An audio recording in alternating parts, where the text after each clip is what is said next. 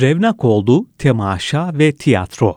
Nilgün Firidinoğlu Mustafa Koç, Cemalettin Server Revnakoğlu'nun devasa arşivinden çok büyük bir emekle hazırlanan Revnakoğlu'nun İstanbul'u, İstanbul'un iç tarihi Fatih adlı eserin giriş yazısında koca bir şehrin hafızasını toplamaya çalışan bir ilim insanı olarak tanımlar onu. İstanbul'un belleği demek, Osmanlı ve Türkiye tiyatrosunun da belleği demek. Bu bakımdan bu eser bizi Revnakoğlu'nun tiyatro üzerine kaleme aldıklarıyla buluşturduğu Koç'un sözleriyle onun uğultular içinde duyulmayan sesini tiyatro tarihçilerine duyurduğu için çok ama çok kıymetli. Mustafa Koç, Revnakoğlu tiyatroda başlığı altında kültür tarihçisi Cemalettin Server'in tiyatroyla alakasını şu sözlerle anlatır okul yıllarında ve okul yıllarından itibaren kendisini büsbütün tiyatronun içinde buldu.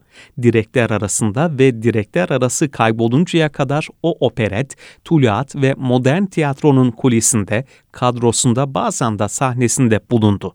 Halk evi rejisörlüklerini gönüllü olarak üstleniyordu.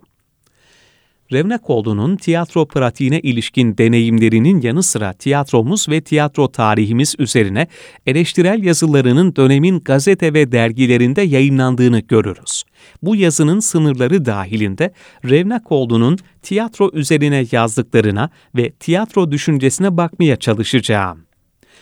Tiyatro, Revnakoğlu'nun yetiştiği ve ölümüne değin yaşadığı muhitin Fethiye ve çevresinin bir parçasıydı. 19. yüzyılın son çeyreğinde başlayan hareketlilikle sonradan İstanbul'un tiyatro yaşantısının merkezi haline gelecek bir muhitti burası.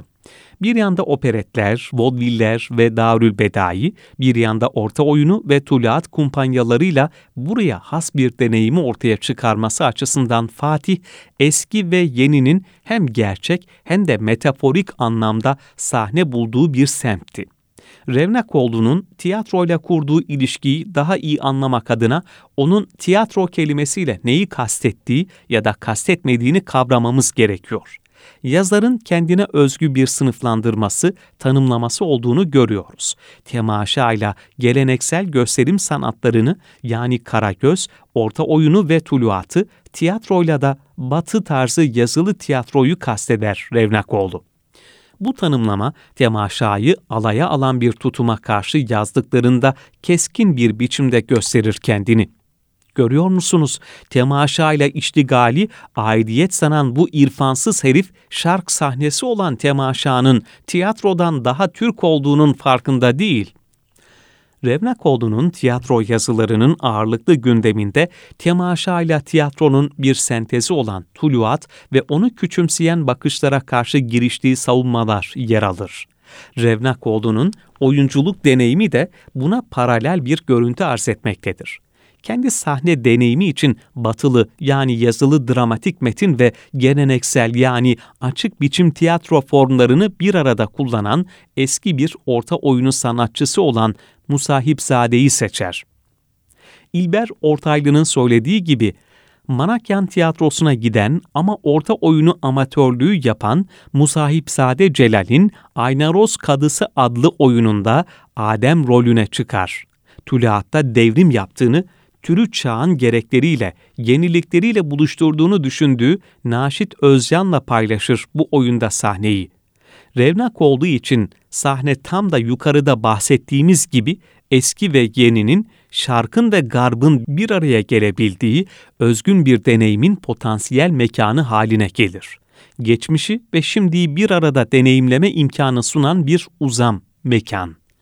Revnakoğlu tiyatroyu yükseltmek için temaşayı batıranlar olarak nitelendirdiği Tuliat'ı aşağılayanlara şu sözlerle karşı çıkar. Şaşırıyorum. Sahnede başkalarının sözlerini tekrarlamak sanatta, yaradana sığınıp saatlerce çene yarıştırmak neden sanat değil? kitaba, suflöre, rejisöre bağlı sanatkar kıymet ve hüviyet taşıyor da kafasından ve zekasından başka bir şeye metelik vermeyen tuluatçı neden bir şahsiyet olamıyor? Bu ezeli suali halletmiş bir adama rastlayamadım. Revnakoğlu'nun yukarıdaki tespitleri ilgi çekicidir. Batı'da özellikle 20. yüzyılın ikinci yarısından itibaren tiyatro kuramı ve pratikleri bağlamında tartışılmaya başlayan yazılı metin ve doğaçlama arasındaki ilkinin lehine olan hiyerarşiyi kendi gösterim deneyimlerimiz üzerinden tartışmaktadır yazar. Burada dikkati çeken unsur, Revnakoğlu'nun meseleye salt nostaljik bir duygulanımla yaklaşmıyor olmasıdır. Yazarın aynı zamanda icra, performans üzerinden bir değerlendirme yapması da oldukça önemlidir. Yine aynı çalışmada Revnakoğlu, Tuluat sevgisinin bu sanata karşı tarafsızlığının önünde engel olamayacağını ifade eder. Fatih Halk Evi'nde verdiği konferanslarda ileri sürdüğü argümanlarının yerli kaynaklar kadar yabancı kaynaklara da dayandığını söyler. Bu yazıda Ignac Kunos, Helmut Ritter ve benzeri gibi birçok önemli araştırmacının isimlerini zikrederek muarızlarına bunları da okumalarını salık verir. Revnakoğlu bazı seslerin duyulmadığı ya da duyulmak istenmediği gerçeğini çok iyi bilen birisi olduğu için öteki sesleri kaydediyor. Tiyatro tarihimiz üzerine yapılan çalışmalarda revnak olduğuna pek sık rastlamayışımız garip bir tesadüf değil kanımca. Çünkü revnak oldu ilmi motivasyonuyla beraber şeylerin, kişilerin, kurumların tarihten silinmesi tehlikesine karşı bir refleks olarak da çalışmalarını ortaya çıkarmış bir araştırmacı kendi tabiriyle tiyatro tarih yazımında karşılaştığı hassiz hislerin ve kasten yapılan tahrif ve tarafkirlik gibi haksızlıkların önünü kesmek gibi önemli bir amaçla çıkıyor yola. Neden yapılır kıskançlık, tahrifat ve taraflılık tiyatronun tarihi yazılırken? Bu nedenleri ve niçinleri doğrudan açıklamaz belki Revnak oldu.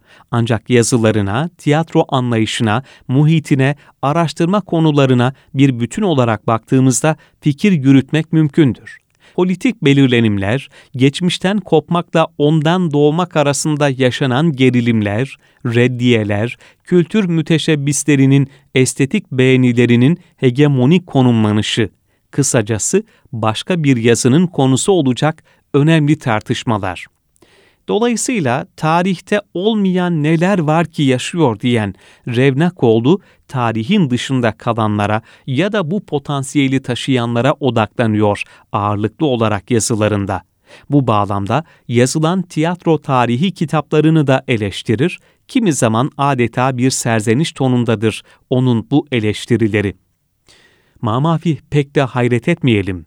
Mesleğinde hayatının yarım asrını eskiten sanatkar için bakınız biz de bu sanatın ilk eseri olan Türk temaşası bile bu mesleğin eskilerinden olan Şefik Safi Bey'i bütün İstanbul zevkle dinlemiştir gibi sudan diyeceğimiz 12 kelimelik ve ancak bir buçuk satırlık bir kayıtla iktifa ediyor ve kız aleyhil bevaki Selim Nusret Gerçek'in 1930 yılında yayınlanan Türk Temaşası Meddah Karagöz Orta Oyunu başlıklı çalışmasına yöneliktir yukarıdaki eleştiri.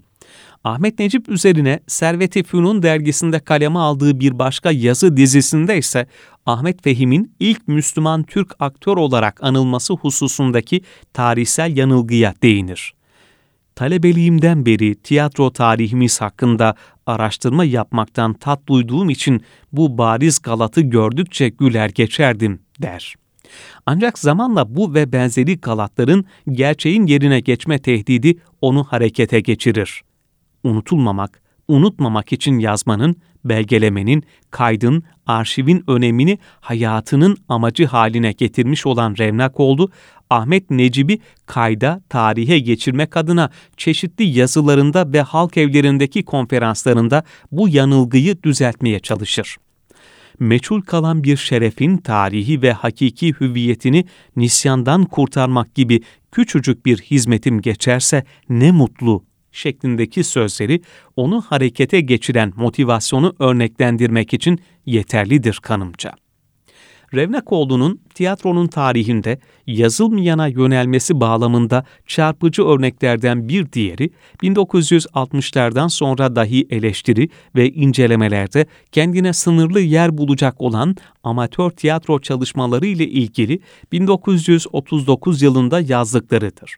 Cemalettin Server Revnakoğlu, Cumhuriyette doğan ve yalnız onun Feyyaz Nuri ile inkişaf eden amatörler hakkında şimdiye kadar esaslı bir tetkik yapılmış değildir diyerek halk evlerindeki amatör tiyatro çalışmalarına ve burada karşılaşılan estetik, teknik ve fiziksel sorunlara değinir halk evleri sahnelerinde onun tabiriyle heyecanlarını satmadan pir aşkına didinen gençlerden ve onların oyunculuk özelliklerinden bahseder.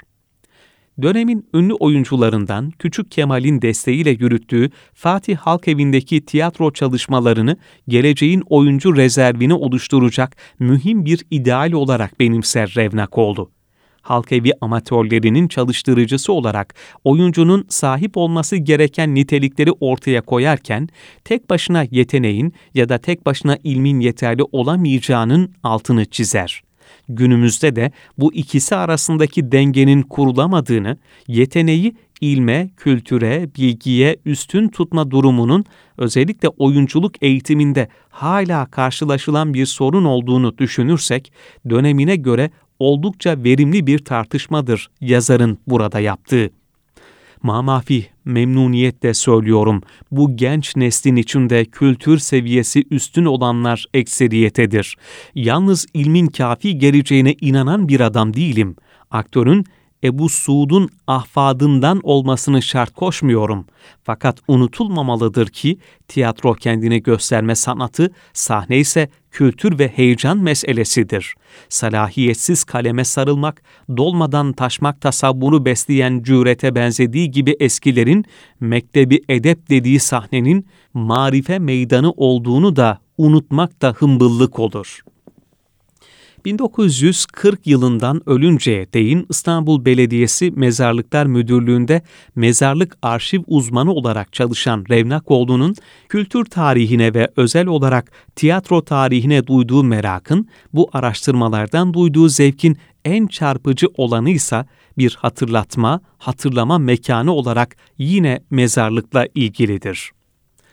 Kavuklu Hamdi daha dünkü adam, şahsı ve sanatı hakkında bütün bildiğimiz Miş'ten ibaret değil mi?